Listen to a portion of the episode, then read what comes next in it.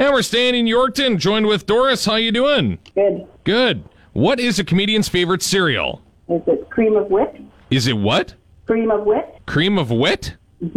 Yes, it is. Is it? It is, Doris. It is cream of wit. Oh, Where did you pull that one from? uh, I don't know. It just came to you.